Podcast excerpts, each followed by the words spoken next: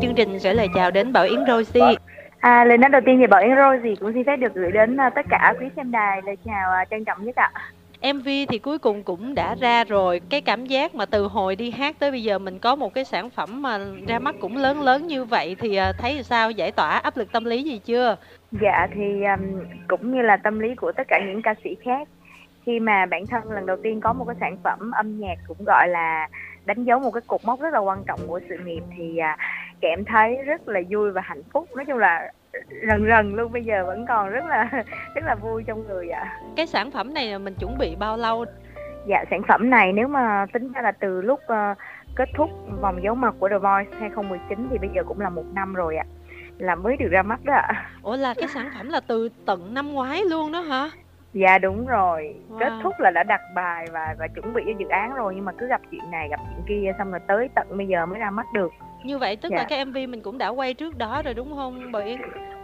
Dạ đúng rồi, MV cũng quay được nửa năm rồi, còn bài hát thì là từ một năm trước rồi bắt đầu là chuẩn bị kịch bản rồi à, hẹn lịch đạo diễn, hẹn lịch quay phim rồi hẹn lịch các thứ rồi đến 6 tháng sau mới quay được và 6 tháng sau quay xong á thì tới mùa dịch rồi tới bệnh rồi xong bây giờ mới ra được ừ. nhưng mà mình cũng dạ. đã mình đã chờ được một khoảng thời gian khá dài sao không chờ thêm xíu nữa đi tại bây giờ biết xong nó bình thường lại rồi nhưng mà kim thanh nghe ca sĩ nói ờ, chị ơi bây giờ thì thiệt ra là show chậu cũng chưa có trở lại bình thường nữa cho nên là nếu mà mình tung ra trong cái thời điểm này thì kiểu như là cũng chưa có show để đi hát để gỡ vốn á rồi thì cũng nghĩ tới vấn đề đó nhưng mà tùy chủ tịch công ty quyết định vậy, cho nên là thôi thì bây giờ chủ tịch kêu là cái ngày đó ra mắt thì mình sẽ cố hết sức để ngày đó ra mắt luôn.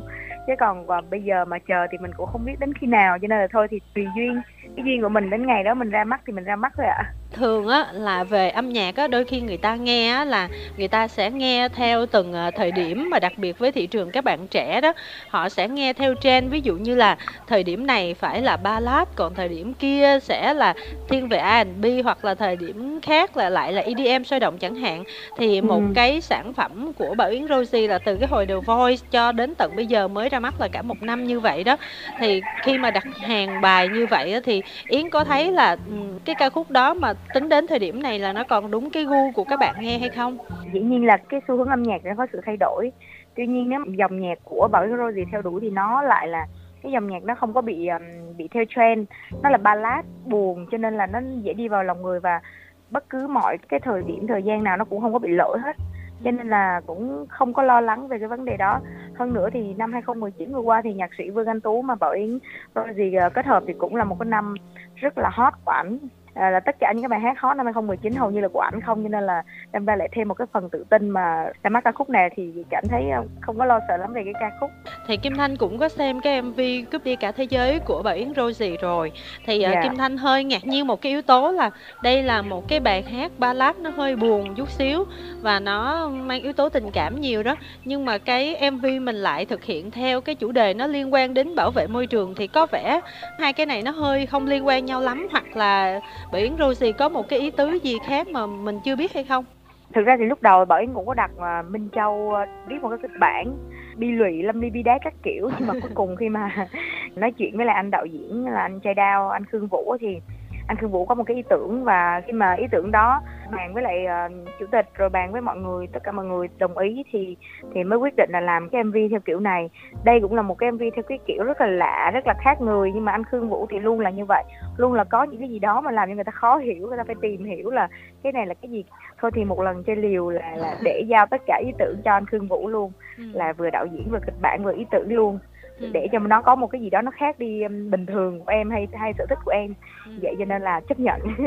cái điều lạ đó ừ. giống như là khi mà buồn trong tình yêu là đôi khi nó cũng xám xịt như là môi trường bị ô nhiễm ha. Dạ đúng rồi. Đúng rồi đó. Nó nó nó giống như là ẩn dụ vậy đó. Mình quay trở lại quá khứ một chút xíu là có một cái sự cố nhỏ trong cái chương trình The Voice thì cũng có liên quan đến Bảo Yến Rosie. Thì cái thời điểm đó thì Kim Thanh nghĩ là nó cũng tác động đến bạn khá là nhiều.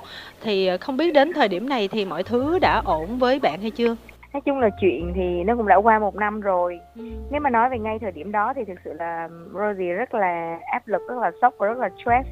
Nhưng mà tới bây giờ một năm rồi thì mọi thứ nó cũng đã trôi qua. Ừ. với Rosie thì bây giờ nó cũng là những cái kỷ niệm đẹp và những cái kinh nghiệm khi mình lần đầu tiên đặt chân đến một cái cuộc thi và bước chân vào showbiz. Cho nên là bây giờ thì lại cảm thấy đó là những cái kinh nghiệm để cho mình trưởng thành hơn và cảm thấy rất là vui khi mà nhớ lại những cái điều đó. Không có còn cái cảm xúc gọi là buồn hay là như thế nào nữa đâu ạ. Ừ. nhưng mà thật sự dạ. nó có ảnh hưởng gì đến mình không ha? Ảnh hưởng thì có chứ. Hầu như là cái cái, cái scandal nó khá là lớn. Những cái người mà doanh nhân hay này nọ đều đọc báo đều biết. Nó rất là rộng giống như là toàn bộ Việt Nam biết vậy cho nên đâm ra là đi ra ngoài cảm giác như mọi người hơi kỳ thị mình đó hơi cảm thấy khó chịu và ghét mình. Nhìn mình qua cái lăng kính của truyền hình đó dạ nhưng mà xong rồi từ từ thì mọi người cũng hiểu và cũng hiểu thì từ từ mọi thứ nó cũng ổn lại. Hiện tại bây giờ không còn ảnh hưởng nữa. Chỉ có ngay lúc đó thì ảnh hưởng về xô chậu mọi thứ không có đi được rồi đi ra ngoài mọi người hơi không có cảm tình với mình. Ba mẹ hay là người thân trong gia đình thì cũng cảm thấy buồn vì vì những cái lời ném đá của cư dân mạng. Thì đại loại là nó kiểu như vậy. Nó có dạ. gây cái khó khăn cái kiểu như là mình có thể là tìm cái ekip cho mình hay không? À thực ra thì ekip thì cũng không không không ảnh hưởng lắm tại vì nếu mà trong nghề thì chỉ cần mình có tâm mình chịu khó và mình biết sống mình tử tế thì cũng không có lo sợ về cái vấn đề mà tìm kiếm ekip ừ. với lại uh, em thì luôn luôn tâm niệm một điều là trong cuộc sống này bất cứ cái chuyện gì hay là gặp ai hoặc làm việc với ai nó đều có cái duyên cho nên là không có lo lắng và cũng không có ảnh hưởng lắm ạ nhưng mà Kim Thanh nhớ hồi đó hình như là Bảo Yến mình có thực hiện một cái chuỗi để cover đúng không Yến ha? dạ đúng. Ừ, từ cái hồi mà mùa dịch á thì kim thanh thấy là mọi người lại càng cover nhiều hơn đó. Và nhiều dạ. bạn có cái phần cover đó thì nó thật sự là nó cũng rất là tốt cho các bạn cho những cái đường đi sau này. Ví dụ như phùng khánh linh thì cũng cover hay là hà nhi á là một cái ừ. loạt mà cover tuần này qua tuần nọ luôn. Nhưng mà mình lúc dạ. đầu mình cứ nghĩ là ở cover thì có lẽ khó ai mà nhớ được ca sĩ cover. Nhưng mà cuối cùng thì nhi cũng kiên cường đi theo đường đó. Tới bây giờ và nhiều người cũng bắt đầu ghi nhận á. Nhưng mà bảo Bảo Yến thì chị chỉ làm có có một mùa thôi và không có làm nữa thì cái lý do là gì ha? Thực ra thì um, mỗi người đều có một cái định hướng và một cái con đường riêng. À, đối với Bảo Yến Rosie thì cái con đường em đi thì em muốn là những cái sản phẩm chuyên nghiệp, những cái sản phẩm mà, mà gọi là đầu tư kỹ lưỡng về hình ảnh và ca khúc và tất cả mọi thứ đều là chỉnh chu cho nên cover thì nó chỉ là một cái bước đầu để em đi cái kênh uh, youtube của mình mọi người biết đến nhiều hơn thôi. Chứ còn cái hướng đi của em thì em không có đi theo hướng cover. Em thích hát những cái bài mà dành riêng cho mình và quay các thứ các thứ mọi thứ nó đều chỉnh chu và em muốn những cái ekip chuyên nghiệp em thích cái kiểu hướng đi là như vậy. Thì dĩ nhiên là mỗi người đều có hướng đi và em chọn cái hướng đi như vậy đó chị trong lúc là nói chuyện với uh, Bảo Yến Rosie thì Kim Thanh cũng check sơ cái kênh YouTube của Bảo Yến á, thấy sản phẩm yeah. Dạ. cũng khá ít quá ha. Cái do là yeah. Dạ. mình mình mình không muốn post nhiều thứ lên YouTube của mình hay là mình định hướng như thế nào chứ Kim Thanh thấy là các bạn khác nhiều khi là cũng hậu trường rồi cũng vlog đồ các kiểu rất là nhiều. Dạ đúng rồi, tại vì do là cứ đinh ninh là phải à, muốn làm những cái sản phẩm chuyên nghiệp mới up lên chứ đâm ra là ít nhưng mà sắp tới đây thì chắc là bảo yến cũng sẽ um, dành nhiều thời gian hơn để quay những cái clip về hậu trường hay là về cuộc sống bình thường chút xíu để cho mọi người hiểu hơn về mình thì cũng ok. Chắc là sắp tới đây sẽ có. Bây giờ mình nói thêm một chút xíu về cái cuộc thi đi. Cuộc thi như là The Voice hay là X Factor hay là Việt Nam Idol thì ờ, trong cái khoảng thời gian đầu khi mà nó đến Việt Nam á Thì những cái mùa đầu tiên bao giờ nó cũng đem đến một cái sự mới mẻ Và dĩ nhiên là thông qua đó một số tên tuổi cũng đã thành danh. Nhưng mà những năm sau này á, thì dĩ nhiên là cái quốc gia của mình thì à, nhân lực, nhân tài và mọi thứ nó cũng chỉ nhiêu đó Và cái gì thì lâu rồi thì nó cũng sẽ không có hấp dẫn được như thời đầu. Cho nên là một số bạn có nói với Kim Thanh rằng là khi mình đi thi những cái cuộc thi âm nhạc mình những cái năm sau này thì có vẻ là giống như là mình chỉ ở dừng một cái mức là mình rèn luyện cái khả năng mình mà à, biểu diễn sân khấu rồi các kiểu thôi chứ mà nó không có giúp ích nhiều à, trong cái việc mà khẳng định tên tuổi hay là đi sâu vào con đường âm nhạc đó. Thì không biết là với Bảo Yến Rosie thì như thế nào về cái câu chuyện đó ha? Quan điểm của em thì ờ, tất cả những cái cuộc thi hay những cái chương trình gì cũng vậy thì tất nhiên là những cái mùa đầu bao giờ cũng thu hút người xem rất là nhiều về cái rating này nọ. Thì dĩ nhiên một cái chương trình bây giờ lúc nào cũng vậy em nghĩ là nhân tài thì sẽ không bao giờ thiếu và cũng không bao giờ vơi đi cả. Bởi vì em thấy bây giờ giới trẻ càng ngày càng đi lên giọng hát càng ngày càng hay và càng giỏi càng giỏi hơn uh, rất là nhiều không hề thua kém mà thậm chí là còn vượt lên rất là nhiều so với những thế hệ đi trước nữa. Cho nên là em nghĩ cái chuyện đó thì không có lo. Em chỉ thấy là tất cả những chương trình game show hay là bất kỳ cái gì cũng vậy chỉ có hot những cái mùa đầu. Bởi vì cái gì coi hoài người ta cũng chán cái gì chơi hoài người ta cũng không thích nữa kể cả một người nhìn ngoài người ta cũng cảm thấy là bớt đẹp đi. Cho nên em nghĩ đó là về cái cái xu hướng cái, cái sở thích của con người Việt Nam mình thôi. Chứ ừ. còn ngoài ra thì em thấy nó cũng không phải là ảnh hưởng tới tài năng của giới trẻ bị vơi đi hay là cái gì hết á chị. Ừ. còn cái chuyện mà đi sâu hay không thì em nghĩ là sắp tới đây em nghĩ là mình sẽ có những cái cuộc thi âm nhạc lớn hơn nữa. Và bắt đầu thì sẽ có nhiều cơ hội hơn nữa cho các bạn trẻ về âm nhạc tham gia. Dạ. Nhưng mà Yến thấy ví dụ như cuộc thi đó đối với Yến là nó có giúp được gì cho Yến không?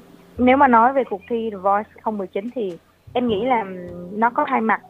Sau tất cả thì nó cho em những cái kinh nghiệm.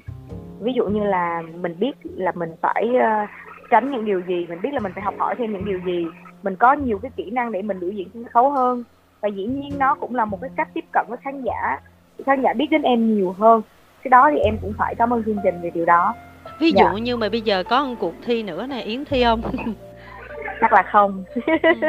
là như đó dạ. đủ rồi đúng không dạ như đó đủ rồi ừ. trải nghiệm đủ rồi nhưng dạ. mà bây giờ là bước ra tạm gọi là bước ra đời đi khi mà một năm à, rời khỏi cuộc thi đi thì à, yến thấy là đi được tới một cái mức nào so với cái cái cái mong muốn mình đặt ra rồi em nghĩ là chỉ là một cái gì đó khởi đầu nó cũng chưa phải là một cái gì đó như mức mình đặt ra.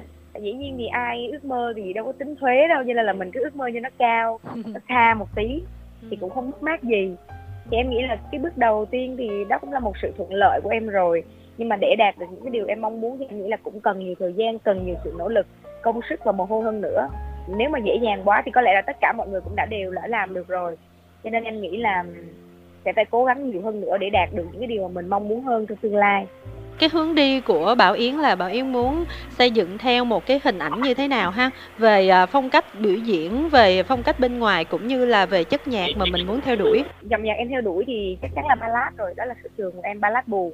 Em muốn sau khi mà thành công cái dòng nhạc ballad xong thì sau đó em sẽ có thể là lấn sân sang à, đen một chút xíu để à, có một cái gì đó thay đổi mình.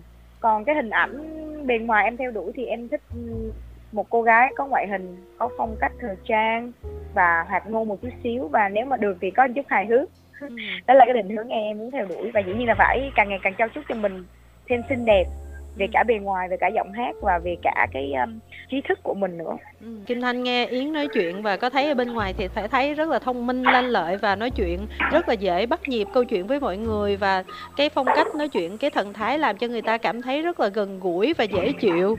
Và cho nên là nếu mà mình hy vọng là à, Yến có thể là mở rộng cái mảng nhạc mà có những cái ca khúc mà cho nó kêu kêu nó dễ thương chút xíu. Chứ tại vì ballad buồn sầu thảm thì đôi khi là người ta lại nghĩ là Bảo Yến ở bên ngoài chắc là sầu thảm dạ không em thấy rất nhiều ca sĩ hát ballad buồn rất buồn nhưng ở ngoài rất điên chị có nghĩa là trong con người mình nó có rất là nhiều cái chất trong uh, tính cách gì đó nhưng mà chỉ đơn giản là cái cái điều đó mình làm tốt nhất mình sẽ làm trước sau đó mình sẽ chinh phục những điều khác sau ạ thật ra là kim thanh nghĩ là với cướp đi cả thế giới thì nó cũng chỉ là mới có bước đầu giới thiệu thôi và một yeah. cái dạ. hành trình bảo yến rosie đi tiếp như thế nào và đạt được ở vị trí nào thì nó là một cái cái hành trình rất là dài và có lẽ là uh, phải còn một thời gian dài nữa để chúng ta có thể là ngồi lại nói chuyện với nhau và nhìn về cái chặng đường đó cho nên là sẽ chúc cho cái sản phẩm này có được cái hiệu ứng tốt và hy vọng là có tiếp tục những cái sản phẩm tiếp theo uh, với những cái ý tưởng mới lạ hơn và chúng ta sẽ có cơ hội gặp nhau thường xuyên hơn Bảo Yến ha. Dạ, em cũng uh, xin cảm ơn chị Kim Thanh đã dành thời gian nói chuyện và quan tâm em rất là nhiều và cũng xin cảm ơn tất cả quý vị uh, xem đài đã theo dõi Bảo Yến Rosie. Dạ, xin cảm ơn.